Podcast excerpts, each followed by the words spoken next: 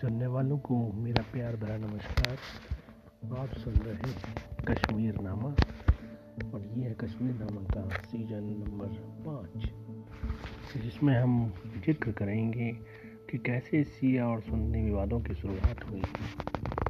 Season पाँच का ये पहला एपिसोड आप सबके लिए।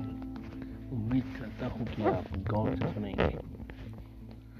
नानी एक कहावत कहती थी, जे केहू से ना हारे अपने जन्मले से हारे।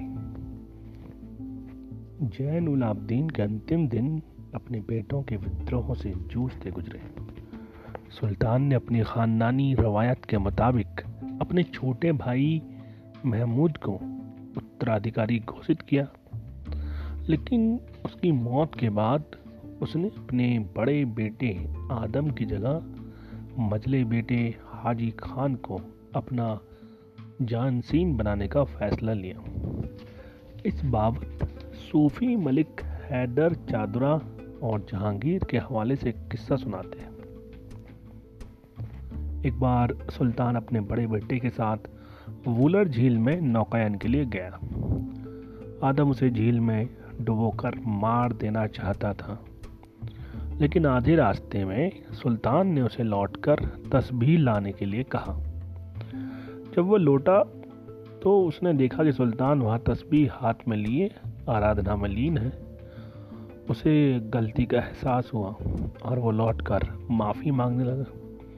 सुल्तान ने माफ़ तो कर दिया, लेकिन एक शेर कहा जिसका मानी है, बाप की हत्या करने वाला ताज का हकदार नहीं है। अगर वो पा भी जाए तो छः महीने से ज़्यादा नहीं बैठ पाता गद्दी पर। लेकिन इससे पैदा होने वाले असंतोष से वो खूब परिचित था। इसलिए दोनों को अलग अलग रखने के लिए उसने चौदह सौ इक्यावन में आदम को लद्दाख पर कब्जे के लिए भेज दिया और हाजी खान को लोहारा का सूबेदार बना दिया। आदम फतेह हासिल करके लौटा और लूटा हुआ माल अपने बाप के कदमों में रख दिया। हाजी खान इससे सशंकित हुआ। और अपने पुराने साथियों की सलाह को दरकिनार कर उसने श्रीनगर पर कब्जे के लिए खसों की सहायता से हीरापुर के रास्ते कश्मीर में प्रवेश किया। खबर मिलने पर सुल्तान ने सेना तो तैयार की, लेकिन जंग टालने का संदेश देकर पहले एक ब्राह्मण को दूध की तरह भेजा। हाजी के सिपह सलारों ने उसके कान काट कर वापस भेज दिया। हाजी को खबर मिली तो वो शर्मिंदा हुआ और बाप से माफ़ी मांगकर जंग का इरादा छोड़ने का तय किया। लेकिन उसके सिपह सलार इसके लिए राज़ी नहीं थे। उधर अपने दूध का यह हाल सुनकर सुल्तान गुस्से से पागल हो गया और हाजी की सेना पर आक्रमण कर दिया। पल्ल सिला में युद्ध हुआ। सुल्तान की सेना के सामने हाजी टिक नहीं पाया और बची कुची सेना लेकर वहाँ से भागा। आदम ने अपनी सेना के साथ उसका पीछा किया और उसके अनेक करीबियों को मार डाला। वो हाजी को भी गिरफ़्तार करना चाहता था, लेकिन सुल्तान के कहने से लौट आया। हाजी भागकर पहले हीरापुर और फिर भिम्बेर चला गया। इस जंग के बाद सुल्तान ने हाजी के तमाम सलाहकारों को और साथियों की संपत्ति जब्त करा के सजाए मौत दे दी और आदम को अपना उत्तराधिकारी घोषित कर कामराज का सूबेदार बना दिया। लेकिन सुल्तान की मुसीबतें यहाँ भी खत्म नहीं हुई। आदम एक क्रूर और व्यभिचारी शासक सिद्ध हुआ। जो दिन रात शिकार और महिलाओं में व्यस्त रहता।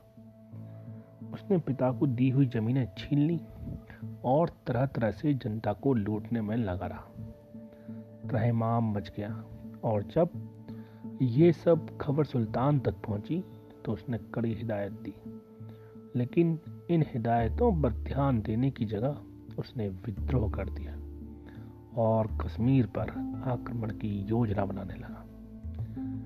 सेनाएँ लेकर वो कुतुबुद्दीनपुर पहुँचा और फिर जैनागिर में अपने पिता पर आक्रमण के लिए आगे बढ़ा। आश्चर्यचकित सुल्तान ने सेनाओं को तैयार किया, लेकिन अपनी सुनिश्चित हार सामने देख आदम कामराज लौट गया। आदम के इस व्यवहार से व्यथित जैन उलाब्दीन ने सहायता के लिए हाजी खान को बुलाया। लेकिन हाजी के लौटने के पहले ही चौदह में आदम ने सोपोर पर हमला कर वहाँ के सूबेदार की हत्या कर कब्जा कर लिया। ये सुनकर सुल्तान ने एक बड़ी सेना सोपोर में भेजी। भयानक जंग हुई और आदम बुरी तरह पराजित हुआ। जब उसके सैनिक भागने के लिए झेलम नदी पार कर रहे थे, तभी पुल टूट गया और 300 सैनिक नदी में डूब गए। ये सुनकर बादशाह खुद वहाँ पहुँचा और राहत के काम करवाए। इसी बीच उसे हाजी के बारामूला के पास पहुँचने की खबर मिली तो उसने बहराम खान को भाई का एहतराम करने के लिए भेजा।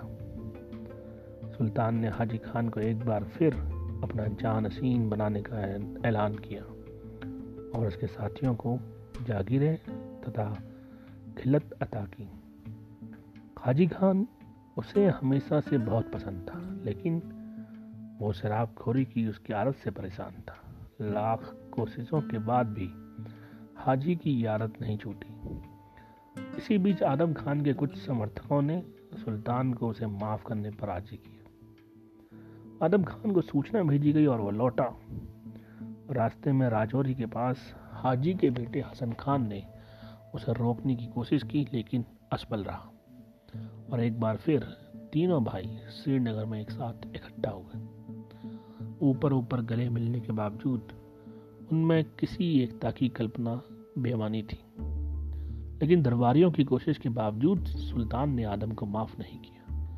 आदम और हाजी की ओर से निराश सुल्तान ने बहराम को इस बात के लिए राज़ी करने की कोशिश की कि हाजी का साथ छोड़कर उत्तराधिकार स्वीकार करे।